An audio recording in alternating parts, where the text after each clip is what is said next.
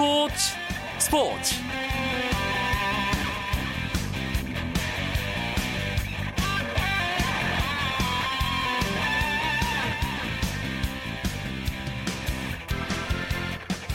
안녕하십니까. 금요일 밤 스포츠 스포츠 아나운서 이광용입니다. 브라질 월드컵을 앞두고 대표팀의 부상 경계령이 내려졌습니다 우리나라는 공격수 박주영 선수가 부상으로 조기 귀국했고 박주호 선수 역시 부상 때문에 시즌을 일찍 마감한 데다가 기성용 선수까지 부상으로 잔여 시즌 소화가 불가능하다는 소식이 전해졌습니다. 부상은 비단 우리나라의 문제만은 아닌데요. H조의 최강자로 꼽히는 벨기에 역시 전력의 핵심인 에당 아자르를 비롯해 부상자가 늘고 있고 러시아와 알제리 상황도 크게 다르지는 않습니다. 유럽리그 시즌이 막바지로 치닫고 월드컵이 다가오면서 선수들의 부상이 브라질 월드컵의 큰 변수로 떠오르고 있는데요. 오늘 스포츠 스포츠에서 나눠볼 이야기 중 하나가 바로 이 부분입니다. 금요일 밤 찾아오는 축구 이야기, 축구장 가는 길. 오늘도 풍성한 이야기 준비했습니다. 지금부터 바로 함께 하시죠.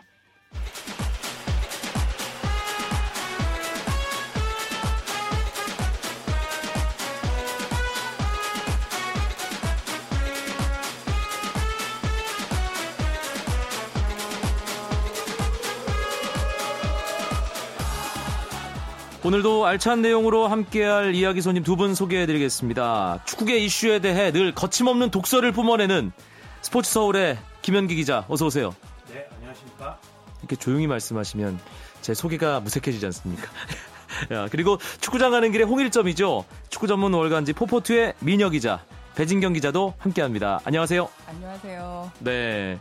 두 분이 좀 가라앉으셨어요. 네. 선수들이 부상을 많이 당하니까 걱정이 돼서 그러신 게 아닌가 싶은데요. 김현기 기자, 계속해서 선수들이 한 명 한명 몸이 안 좋다는 소식이 들려오고 있어요. 네. 아, 홍명보 감독이 어, 신년 기자회견 그리고 최근에도 기자회견을 열어서 어, 미드필더나 수비수들이 골을 넣는 소식 전혀 안, 안 반갑지 않다. 아, 오히려 이 선수들이 건강하게 뛰고 있다는 소식이 내게는 반갑다 이렇게 얘기를 했는데 지금 그런 시나리오가 조금씩 조금씩 나타나고 있거든요. 네. 어, 부상이 어느 정도 어, 어, 경미한 건지 아니면 좀 심각한 건지 이런 거 체크하는 게 이제 중요할 것 같습니다. 박주영 선수와 박주호 선수 지금 둘 모두 귀국해서 치료하고 있는 그런 상황인데 같은 부상이라고 지금 전해지고 있죠, 배진경 기자. 네, 그 박주영 선수 때문에 갑자기 이 증세가 좀 유명해진 것 같은데 봉화지겸이라는 병명이죠. 네. 그, 그 염증 발가락에 이제 염증이 생겨서 그 박주호 선수도 그 들어온 상태인데요. 그 음, 박주호 선수 같은 경우는 원래 부상이 입었 부상을 입었던 곳에 이제 상처가 좀 덧났나 봐요. 그 네. 경기를 계속 뛰면서 예, 그래서 그분이 좀 더 심각해져서 그러니까 치료를 하고 지금 국내로 들어온 상태입니다. 박주영 선수도 봉화지겸, 박주호 선수 역시 같은 부위의 부상 봉화지겸. 사실 어, 군대에 다녀온 예비역들은 이 병명을 다 알고 있습니다. 상처가 난 곳이 덧나서 뭔가 퉁퉁 붓는 그런 네. 염증 증상이잖아요. 어, 일단 좀 치료가 잘 되고 또 몸을 빨리 좀 만들었으면 좋겠다는 생각이 들고요.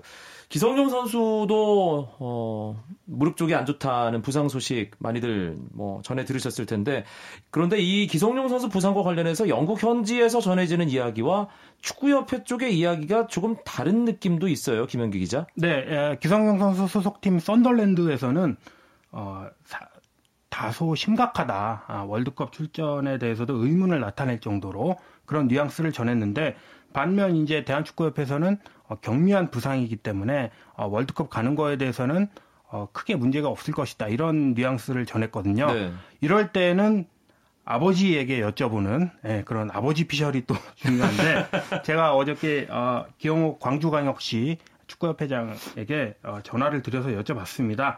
어, 일단 부상은 이제 무릎 튀어나온 뼈, 부, 뼈 부분이 어, 그쪽에 이제 염증이 발생한 거라고 해요. 슬개 건염이라고 하고, 어, 부상 발생한 지는 좀 됐는데 참고 뛰면서 기성용 선수가 이제 썬더랜드가 팀이 강등권을 왔다 갔다 하다 보니까 참고 뛰면서 어, 그 부위 통증이 더 단단해지고 좀 더 악화됐다. 그렇게 설명을 했는데 다만 이제 큰 증상은 아니고 어, 쉬면은 곧 나, 낫고 어, 대표팀 훈련에도 참가할 수 있을 거라고 어, 기 회장이 이렇게 전달을 했습니다. 그리고 어, 기영욱 회장 말로는 어, 기, 기성용 선수 측이 썬덜랜드에게 어, 먼저 조기 합류를 하겠다. 기성용 선수가 지금 썬덜랜드 스완지 시티에서 썬덜랜드로 임대된 상황인데 그렇죠. 다음 주말 마지막 경기가 스완지 시티와 썬덜랜드의 경기이기 때문에 기성용 선수는 임대 규정에 의해서 출전을 할 수가 없거든요. 그래서 그럴 거라면은 빨리 귀국하는 게 낫다 이런 요청을 했고 썬덜랜드에서 다음 주 중에 기성용 선수 한국으로 보내는 것을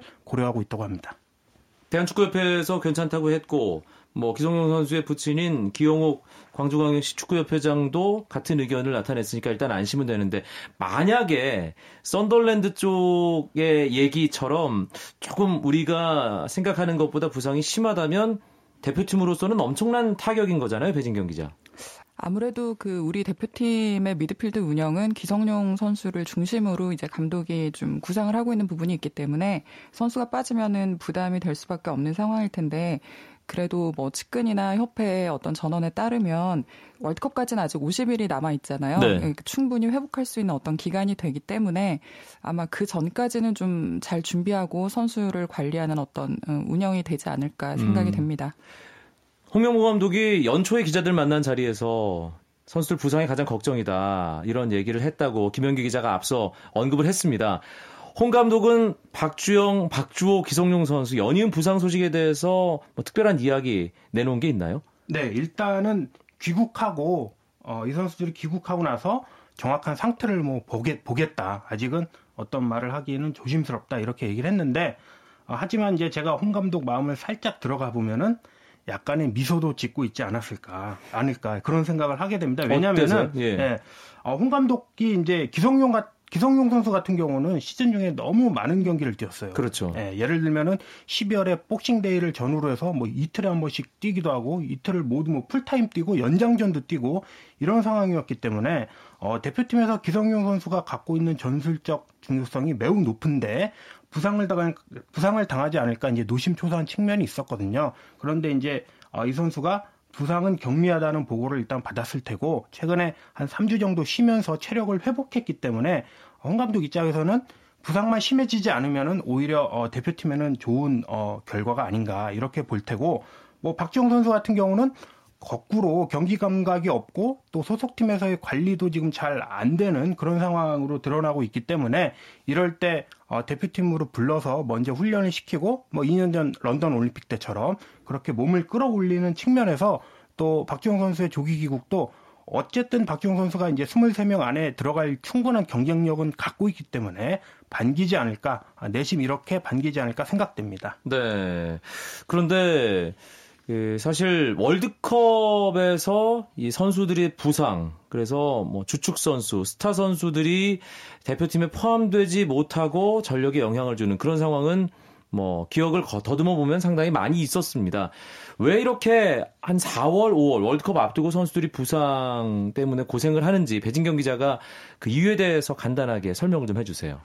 그 일단 지금 부상당한 선수들을 중심으로 얘기를 해보면 그 유럽 리그 그러니까 유럽에서 뛰고 있는 선수들 같은 경우는 유럽 리그가 이제 막바지에 달한 상태인데 네. 아무래도 뭐 우승이면 우승 아니면 강등 탈출이면 강등 탈출 각자 팀마다 그 어떤 목표점이 있잖아요. 그런 순위 싸움을 하는 부분이 더 치열해지기 때문에 그 특히 뭐 박주호 선수나 기성용 선수 같은 경우는 앞에 뭐 김현기 기자가 얘기를 했지만 팀의 주축으로 뛰고 있던 상황이어서 그러니까 이 선수들이 총력을 쏟을 수밖에 없는 상황이었기 때문에 그러니까 계속해서 이제 좀 쉼없이 달려왔던 게 뭐 피로 누적이라든지 스트레스라든지 작은 부상이 또 염증이 생기고 하는 부분이라든지 그런 부담들이 조금 있었던 음, 것 같습니다. 예. 사실 부상이 경미할 때 초기에 좀 쉬면서 치료를 한다면 어, 정상적인 몸 상태로 금방 회복을 해서 다시 그라운드에 나설 수 있는데 팀 사정이 워낙 급하고 꼭 필요한 선수다 보니까 조금 무리를 했고 그렇죠. 거기서 네. 덧났다는 네, 그런 얘기가 되겠네요. 네.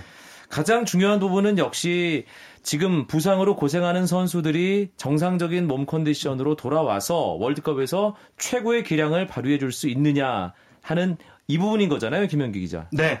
어, 지금 3명 정도, 박주영, 박주호, 기성용, 기성용 선수 이렇게 3명이 관건인데, 어, 제 생각에 박주영 선수와 기성용 선수는 어, 충분히 합류할 수 있다 이렇게 내다봅니다. 네. 왜냐하면 대표팀이 12일부터 이제 훈련을 할 수 있는데 처음에 한 이틀 사흘은 뭐 AFC 챔피언스 리그에 나갔던 나가는 선수들 그때 그 주에도 진행이 되거든요. 또 일본이나 중국에서 뛰는 선수들은 18일까지 리그가 있기 때문에 어, 다소 어, 먼저 모여서 간단하게 회복 훈련하고 컨디션 조절하는 기간이기 때문에 이 상태까지 어, 이 선수들이 컨디션을 끌어올리고 부상을 치료할 수 있다고 본다면 박지영 선수와 기성용 선수는 이제 합류에는 제가 볼 때 크게 문제가 없습니다. 다만 이제 박주호 선수 같은 경우는 어, 마인츠에서 유로파 리그를 나가야 되기 때문에 박주호 선수는 또 마인츠의 중심이었거든요. 그래서 계속 경과를 두고 보다가 귀국을 좀 늦게 한 셈이죠. 그러면서 네. 이제 치료를 이제 막 하고 있는데 어쨌든 본인이 또 의지가 대단하고 아직 한 일주일 정도, 이주일 정도 시간이 있기 때문에 박주호 선수가 조금 회복이 더딜 수 있지만 역시 가능성 충분하다. 이렇게 정리하면 되겠습니다. 그런데 우리나라뿐만 아니라 이게 다른 나라들도 고민하는 문제인 것 같아요. 특히 H조에 속한 뭐 벨기에, 알제리, 러시아의 경우도 부상 때문에 고민에 빠져 있는 상황 비슷하다면서요, 배진경 기자.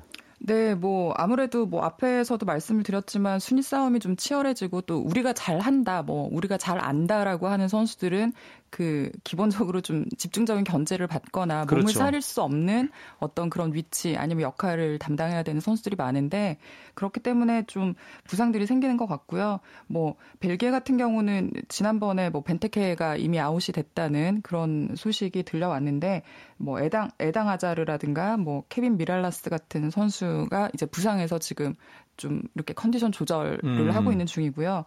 뭐 알제리의 그 페굴리 선수가 또 뭐 부상당 했다가 최근에 또 다시 복귀를 했고 러시아 같은 경우도 주전 골키퍼가 또 부상을 당했다는 소식이 들려왔어요. 그래서 네.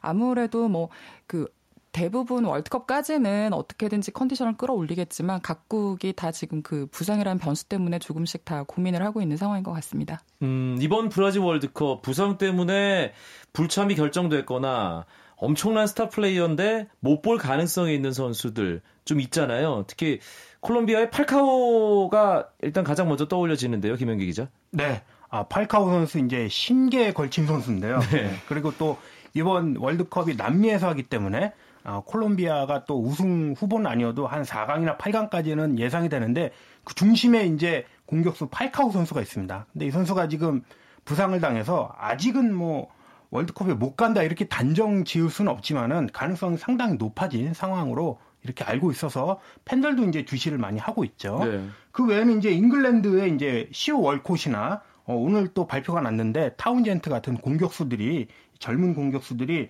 어, 수술을 이제 받아가지고 타운젠트는 이제 오늘 이제 월드컵에 나가기가 힘들다 이렇게 발표가 났고 월콧 같은 경우는 이제 1월에 무릎 수술을 했는데 역시 힘들다고 봐요. 잉글랜드 같은 경우는 어, 2002년에 베컴이나 뭐 2006년에 루니 같은 선수들도 부상을 당해서 산소 탱크, 산소 텐트까지 막 가서 치료를 받고 그래가지고 극적으로 합류했는데 항상 이 부상이라는 막아 낀 그런 음. 팀인 것 같고 독일 같은 경우도 도르트문트의 이 유능한 미드필더인 균도간 선수가 8개월 아, 전에 부상을 당했는데 이걸 어떻게 치료해서 월드컵에 나가보려고 균도간 선수가 그렇게 애를 썼는데 역시 불가 판정을 받았다고 합니다. 알겠습니다. 스타 플레이어들 못 보는 건 축구 팬들 입장에서는 상당히 가슴 아픈 일이고요.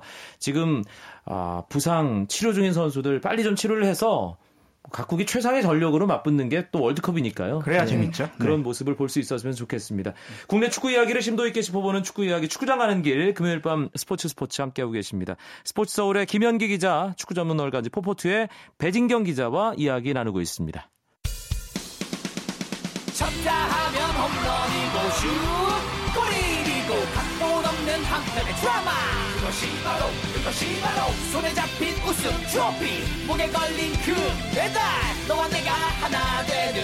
그것이 바로 그것이 바로 그것이 바로 꿈꾸던 스포츠. KBS 1라디오 이광용의 스포츠 스포츠. 오늘이 5월 2일 금요일입니다. 홍명보 감독이 월드컵 최종 엔트리 발표를 5월 9일에 하겠다. 고 얘기를 했기 때문에 딱 일주일 남았습니다. 그런데 90%는 이미 정해놨다. 한 10% 정도를 가지고 고민을 하고 있다는 얘기를 또 했기 때문에 저희가 또 10%에 대한 얘기를 오늘 또 하지 않을 수가 네. 없습니다. 배진경 기자, 네. 어떻습니까? 10% 어떤 선수들을 의미하는 걸까요? 뭐 감독 이그 인정을 했던 부분인데 그 미드필더하고 수비수에 대한 고민을 그 계속 하고 있다라고 얘기를 했는데 글쎄요 지금쯤 추려졌을까요? 네. 예, 가장 치열한 포지션 마지막까지 경쟁할 만한 포지션 어디라고 보세요, 김현기 기자? 네, 어, 지금 미드필더하고 수비가 거론되고 있는데 저는 어, 중앙 수비 한 자리와 오른쪽 수비수 한 자리 그 두 자리를 뭉 뭉뚱그려서 예, 고민이다. 아, 네. 가장 치열한 자리다. 이렇게 보고 있습니다. 왜냐면은 어, 중앙 수비수 3명은 제가 볼 때 결정됐습니다. 김영권 선수와 곽태희 선수 그리고 홍정호 선수가 나갈 것 같고 오른쪽 수비수도 뭐 이용 선수가 최근에 약간 부진하지만은 일단은 23명 안에는 들어갈 가능성이 크다고 보면 중앙 수비수 한 명과 오른쪽 수비수 한 명 이 두 자리가 이제 비어 있다고 보는데 왜 이렇게 하나로 보냐면 황석호 선수 같은 경우는 가운데도 가능하고 오른쪽도 가능하고 뭐 장현수 선수 같은 경우는 가운데도 가능하고 또 수비형 미드필더도 가능하고 또 거기에 이제 김창수 선수와 차두리 선수 이렇게 오른쪽 풀백 전문 요원이 있거든요. 네. 김창수 선수는 또 런던 올림픽 갔고 차두리 선수는 경험이 많고 이런 복합적인 요인, 요인이 있다 보니까 그 두 자리에서 이 네 명, 네다섯 명 정도가 어떻게 선발이 되느냐 이게 관건인 것 같습니다. 네, 홍명보 감독이 최종 엔트리 발표 때 어떤 선수들 이름을 거명할지 정말 궁금합니다. 일주일만 기다리시면 될 것 같고요.